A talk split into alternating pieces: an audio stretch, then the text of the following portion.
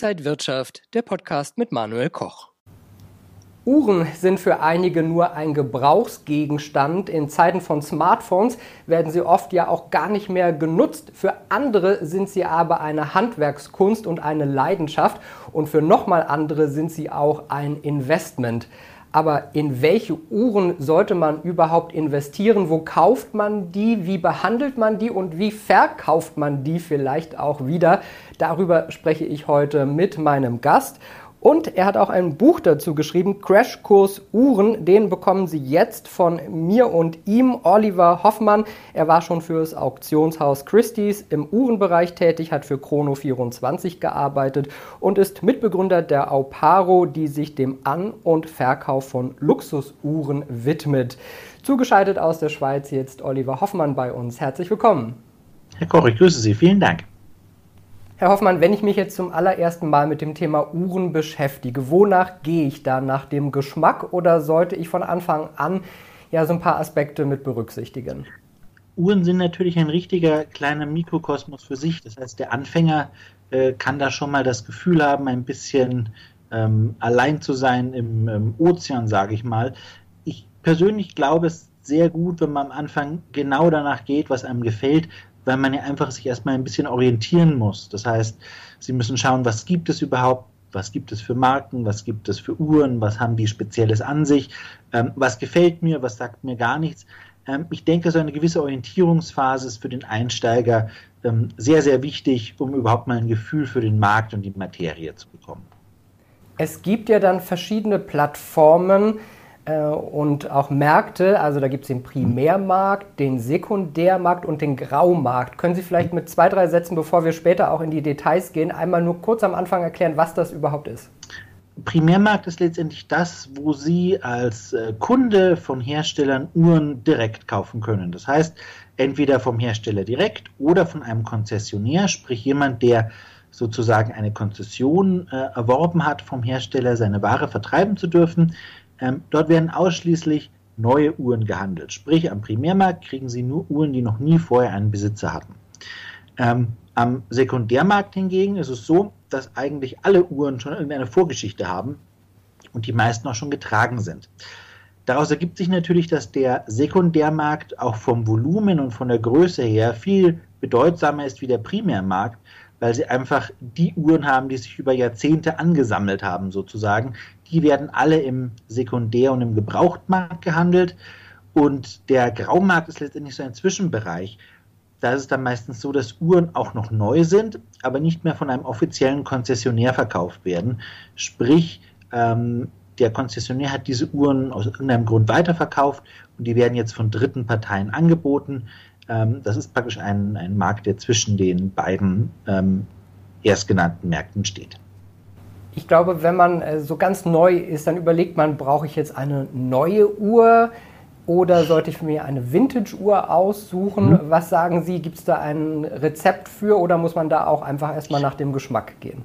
Gut, die meisten Leute haben ja irgendeine Art äh, Initialereignis, um sich mit Uhren auseinanderzusetzen. Das mag irgendein Firmenjubiläum sein, ein runder Geburtstag. Vielleicht habe ich aber auch irgendwas im Schaufenster gesehen, was mich angesprochen hat oder irgendwas in einem Magazin gelesen. Da gibt es ja eine relativ vielfältige ähm, Möglichkeit an Gründen. Ähm, ich sollte mich meiner Meinung nach nach dem Grund richten, der mich zu Uhren geführt hat. Wenn ich jetzt ähm, zum Beispiel bei einem Konzessionär irgendetwas äh, gesehen habe, was mich total angesprochen hat, dann sollte ich da mal weitermachen, sprich vielleicht den Konzessionär besuchen, mich vielleicht auf der Website über neue Uhren von der Marke informieren, vielleicht ein paar Artikel in Magazinen dazu lesen, vielleicht auch nach Berichten im Internet suchen. Da gibt es ja einiges, was man tun kann. Wenn ich mich jetzt aber zum Beispiel über einen Fernsehfilm, über einen Film aus den 70er oder 80er Jahren für irgendeine Uhr interessiere, dann macht es natürlich wenig Sinn, mich mit modernen Uhren auseinanderzusetzen, ähm, sondern ich muss irgendwo schauen, wo kriege ich denn diese alte Uhr, die vor 50 Jahren oder 60 Jahren hergestellt wurde, wo kriege ich denn die überhaupt her? Das sind zwei komplett verschiedene Kaufvorgänge, sage ich mal, wo man auch verschiedene Informationen braucht. Das ist ähm, jetzt nicht äh, direkt vergleichbar. Insofern sollte ich wirklich erstmal damit anfangen, wo ich mich interessiere, wo mein Interesse ist und ähm, jetzt mich nicht irgendwo ähm, dazu nötigen lassen, irgendetwas zu tun oder zu lassen. Letztendlich steht das Interesse am Anfang immer im Vordergrund. Ein wichtiger Aspekt ist sicherlich auch dann die Marke. Äh, alle kennen sicherlich äh, die Rolex, aber es gibt ja noch viele andere Marken. Sollte ich das schon beim Kauf mit berücksichtigen, dass es vielleicht eine Marke ist, die bekannt ist und die dann auch eine Wertsteigerung vielleicht eher garantiert als andere? Das ist für den ersten Kauf sehr weit gedacht. Ähm, es ist an sich natürlich nicht falsch.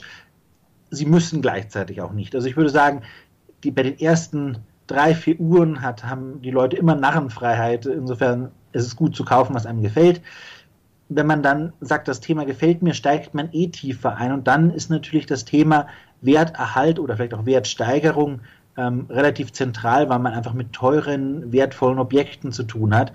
Und niemand verliert gerne Geld daran. Insofern ist es schon ein Nebenaspekt zu überlegen, ist denn das, was ich kaufe, dein Geld wert oder verliere ich hier sehr viel Geld dran?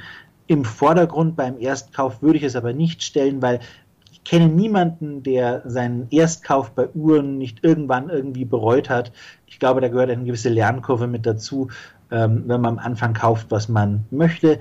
Grundsätzlich ist es natürlich nicht falsch, sich nur auf eine Marke zu konzentrieren, sondern mal zu schauen, was ähm, sonst noch so in diesem Ozean vorhanden ist. Sprich, ähm, was für andere Marken gibt es noch? Vielleicht kriege ich das, was ich suche, bei einer anderen Marke für einen viel attraktiveren Preis. Ja, das Budget ist da sicherlich auch wichtig. Wie viel muss ich denn mindestens ausgeben? So ab 5000 Euro oder wo geht das da los und wo endet es vielleicht auch dann nach oben? Äh, ist äh, die Grenze wahrscheinlich dann äh, ja, schon sehr weit gefasst? Berechtigte Frage. Ähm, ich persönlich bin der Meinung, es gibt auch interessante Uhren, gerade im Vintage-Bereich nach wie vor für einige hundert Euro. Also wenn ich sage, ich gebe 100 oder 1000 Euro aus, dann kann ich im Vintage-Bereich schon etwas Nettes bekommen. Ist jetzt vielleicht nicht keine große Marke oder irgendwas sehr kompliziertes, aber es gibt schon nette Uhren, auch gut erhalten und so weiter.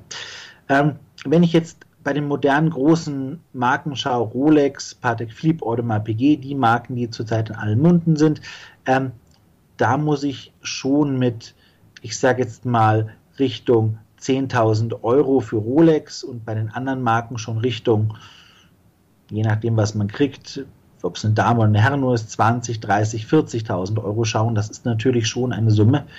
Ähm, und enden tut das Ganze ähm, sehr lange nicht. Also es ist äh, heutzutage auch kein Thema bei Auktionen, siebenstellige Zuschläge zu bekommen. Aber das ist natürlich nichts für einen Erstkäufer. Insofern ähm, würde ich auch bewusst dazu raten, am Anfang langsam einzusteigen, nicht gleich das teuerste zu kaufen und ähm, mich natürlich am persönlichen Budget orientieren. Wenn ich, wenn ich es mir leisten kann, kann man natürlich auch mehr ausgeben.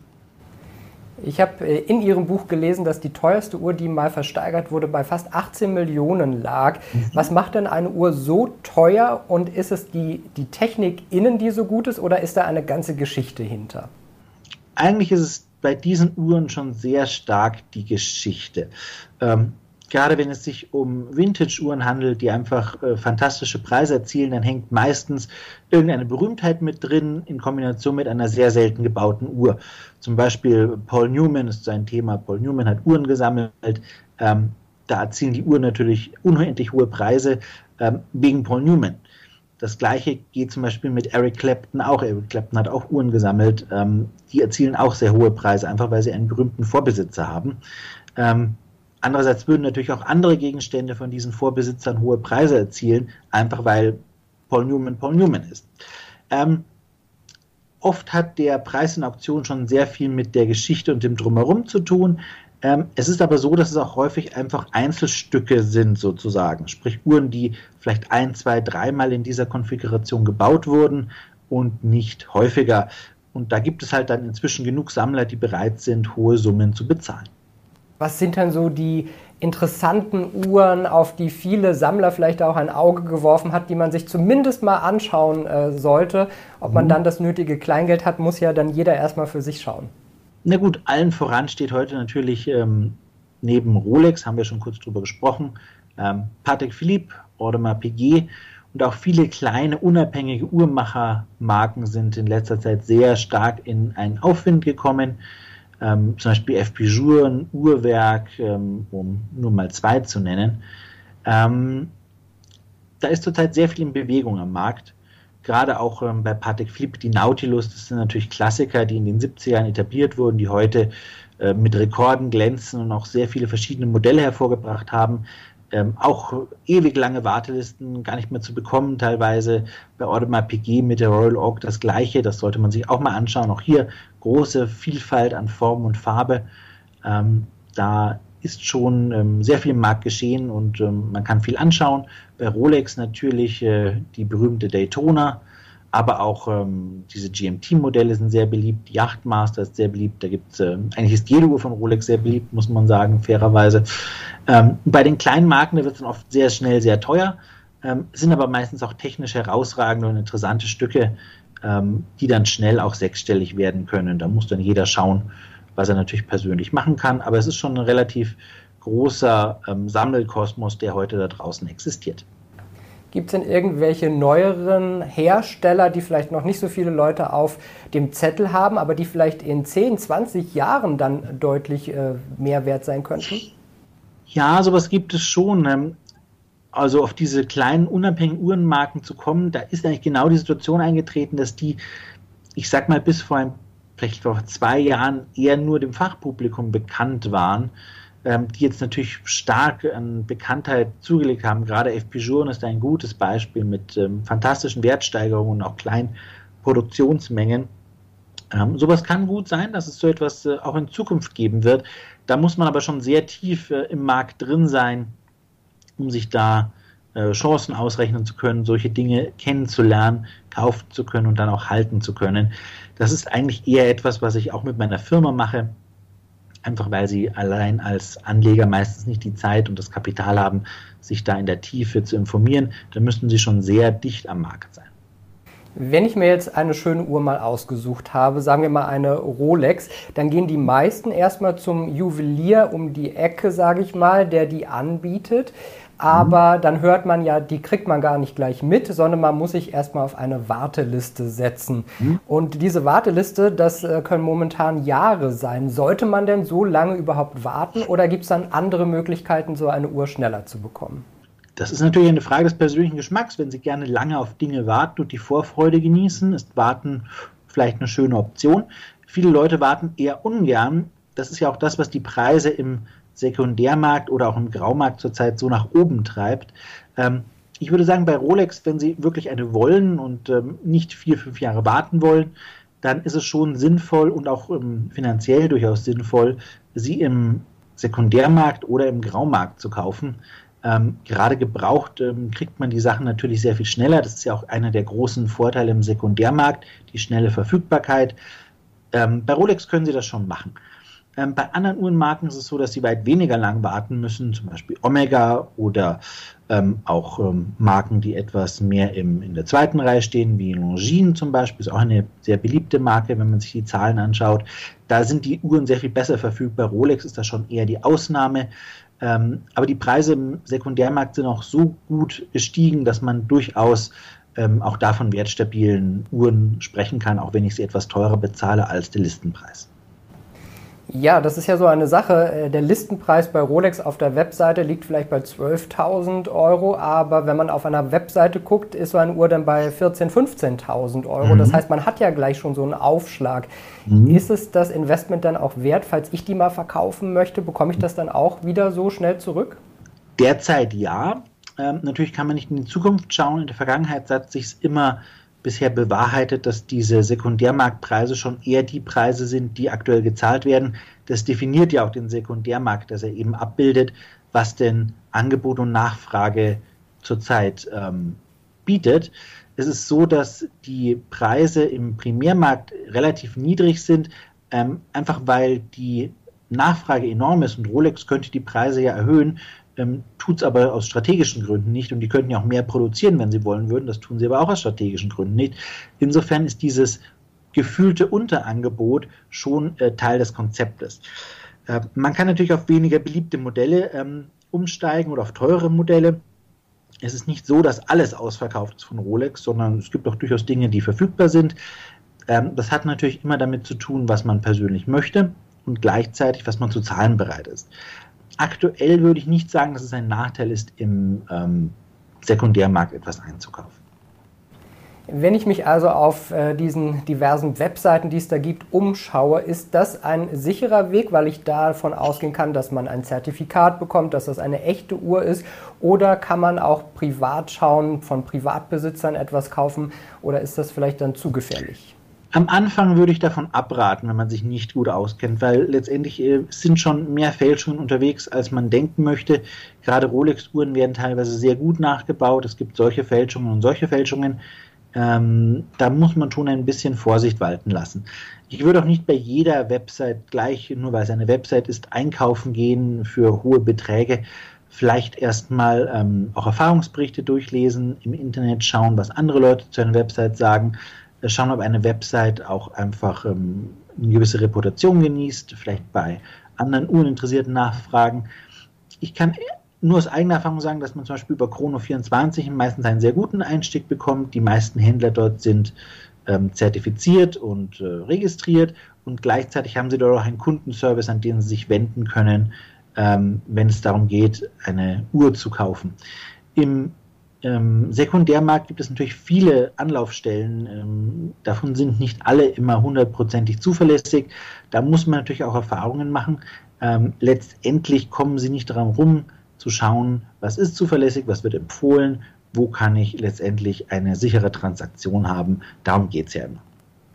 Ja, ich glaube, viele haben oder kennen die Fernsehwerbung. Sie haben ein Original verdient äh, von, von Chrono24. Kann man dann wirklich aus, davon ausgehen, wenn man bei solchen großen Webseiten bestellt, dass es immer ein Original ist? Wird da wirklich jede Uhr auch geprüft? Ähm, wenn, wenn Chrono24 etwas direkt verkauft, die sind jetzt seit kurzem auch im Direkthandel sozusagen äh, mit dabei, ähm, dann sind die Uhren ähm, überprüft und ähm, auch zertifiziert. Das heißt, wenn Sie da ein Problem haben sollten, könnten Sie das immer zurückgeben. Ähm, das gilt auch für andere große Händler. Sie haben zum Beispiel, glaube ich, zum Beispiel gerade Chronix äh, mit ähm, erwähnt vom Werbeslogan her, wenn ich mich nicht ganz täusche. Ähm, da ist, ähm, da ist das garantiert. nicht jeder Händler arbeitet da natürlich so sauber, beziehungsweise kennt sich auch wirklich gut aus. Insofern ist es schon gut, wenn man sich die Sachen auch selber anschauen kann, selber nochmal ein Auge drauf wirft. Ähm, aber die Großen sind, glaube ich, schon sehr bemüht, Fälschungen auszuschließen. Kann ich denn überhaupt als Anfänger ein Original von einer Fälschung oder umgekehrt die Fälschung vom Original äh, wirklich erkennen und unterscheiden? Als ganz blutiger Anfänger, sage ich mal, wahrscheinlich nicht. Ähm, es gibt zwar viele Merkmale, der Punkt ist allerdings, dass gute moderne Fälschungen so gut geworden sind, dass sie selbst von Experten und Firmen teilweise schwer zu identifizieren sind. Ähm, da muss man schon aufpassen. Wenn ich jetzt also eine Uhr gekauft habe und sie toll finde, möchte ich sie ja eigentlich auch gerne tragen. Aber spricht das dann gegen ein Investment, weil vielleicht Kratzer reinkommen könnten und mhm. die Uhr an Wert verliert? Ja und nein. Wenn, wenn Sie jetzt eine Uhr ausschließlich aus Investmentgründen kaufen, wenn es um nichts anderes geht, dann werden sie ja gar kein großes Interesse haben, diese Uhr zu tragen. Insofern, für ein reines Investment ist es natürlich nicht falsch, diese Uhr einfach original verpackt zu lassen. Ähm, das wird nicht schädlich sein. Auf der anderen Seite ist es so, dass Uhren, ähm, wenn sie getragen werden, auch nicht übermäßig an Wert verlieren. Ähm, wenn sie achtsam damit umgehen, würde ich persönlich immer sagen, das gehört mit zum Leben einer Uhr dazu. Und äh, Uhren können ja auch immer in der Wartung der Hersteller in einen sehr, sehr guten oder originalen Zustand wieder zurückversetzt werden. Insofern, wenn Sie auch ein bisschen Freude an Ihrem Investment haben wollen, ist das Tragen äh, vollkommen in Ordnung und sollte ähm, klar mit eingeplant werden sozusagen. Wenn ich äh, eine Uhr als Investment sehe, dann hat die ja auch oft einen enormen Wert. Muss ich die dann in einen Tresor packen, am besten bei der Bank? Wie bin ich da überhaupt versichert, wenn ich die zu Hause habe und was passiert? Das ist natürlich eine komplexe Frage. Da hängt viel ähm, dran. Da kann ich immer nur raten, ähm, sich einmal mit äh, seinem persönlichen Versicherungsvertreter oder seiner Bank auseinanderzusetzen. Ähm, ich bin grundsätzlich der Meinung, dass eine wertvolle Uhrensammlung nie daheim aufgehoben werden sollte, sondern immer äh, versichert in einem Schließfach. Da schreibe ich in meinem Buch ja auch ein bisschen was dazu. Da gibt es schon einiges zu beachten, was jetzt nicht in zwei, drei Minuten zusammenzufassen ist. Ähm, grundsätzlich Uhren trocken lagern, tro ähm, sicher lagern, und ähm, am besten auch getrennt von den Papieren.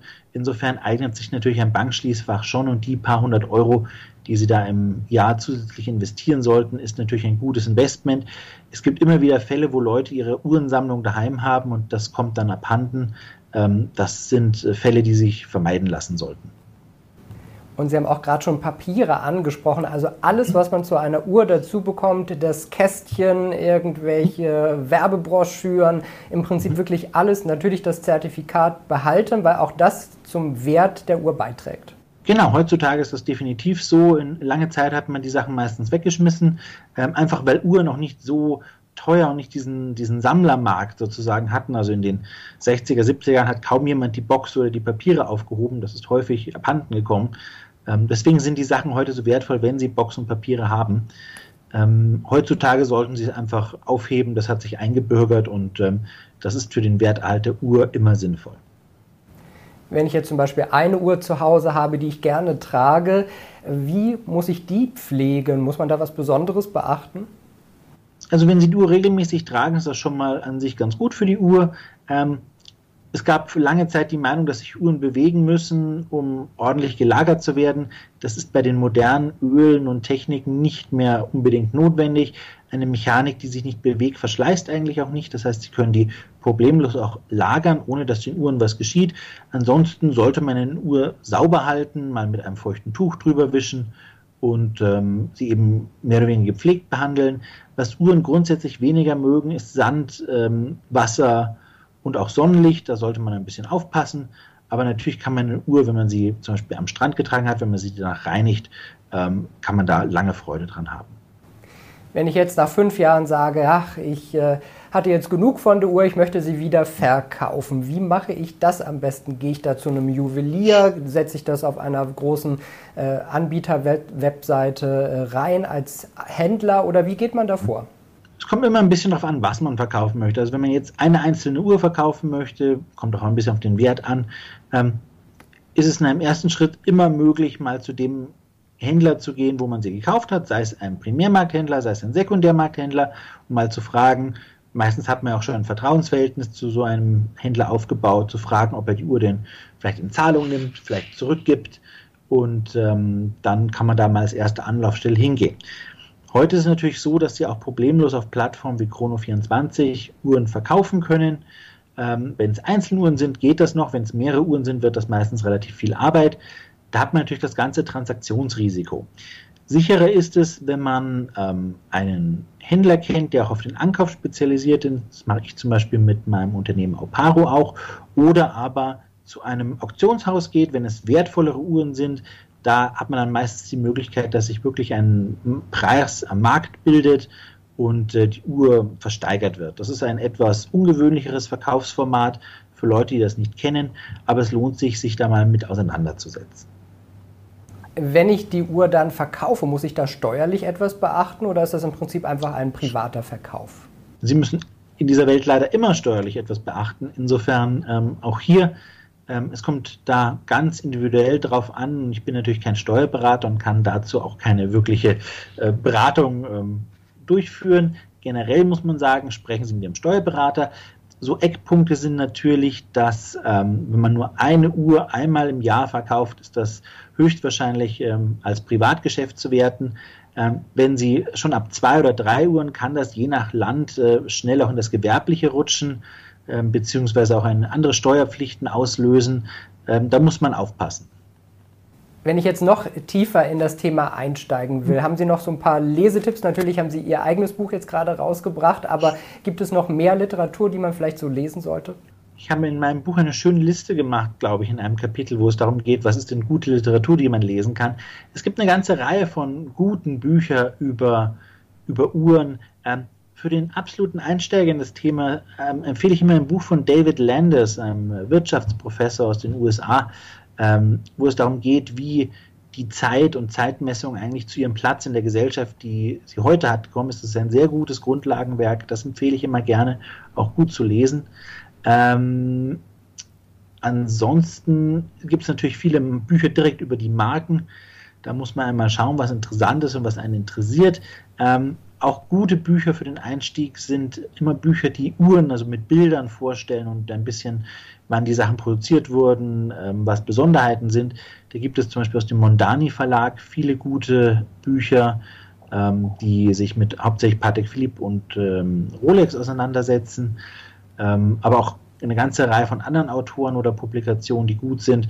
Da müsste man sich einmal die Liste anschauen, die ich ähm, dort verfasst habe, und dann kann man sich da was aussuchen. Und ansonsten vielleicht auch einfach mal beim Juwelier vorbeischauen, dass man so ein Gefühl für die Uhren bekommt und die auch mal in echt schon gesehen hat? Das ist nie falsch. Also wenn Sie einen Juwelier haben, den Sie damit äh, konfrontieren können, dann immer gerne. Die freuen sich auch meistens, wenn jemand vorbeikommt. Und natürlich, wenn man selber Sachen anschaut, je mehr man sieht, desto mehr kann man damit was anfangen. Das kann man nur empfehlen sagt Oliver Hoffmann, der Uhrenexperte. Sein neues Buch Crashkurs Uhren ist gerade rausgekommen. Vielen, vielen Dank für den Einblick in die Welt der Uhren. Ganz spannendes Thema, ein mögliches Investmentthema und ich glaube für viele dann auch äh, schnell eine Leidenschaft. Dankeschön an Oliver Hoffmann in die Schweiz. Gerne, Herr Koch. Vielen Dank für die Fragen und äh, Ihnen auch einen schönen Tag. Danke für das Interview. Danke Ihnen und Ihnen, liebe Zuschauer, danke fürs Interesse. Bleiben Sie gesund und munter. Alles Gute.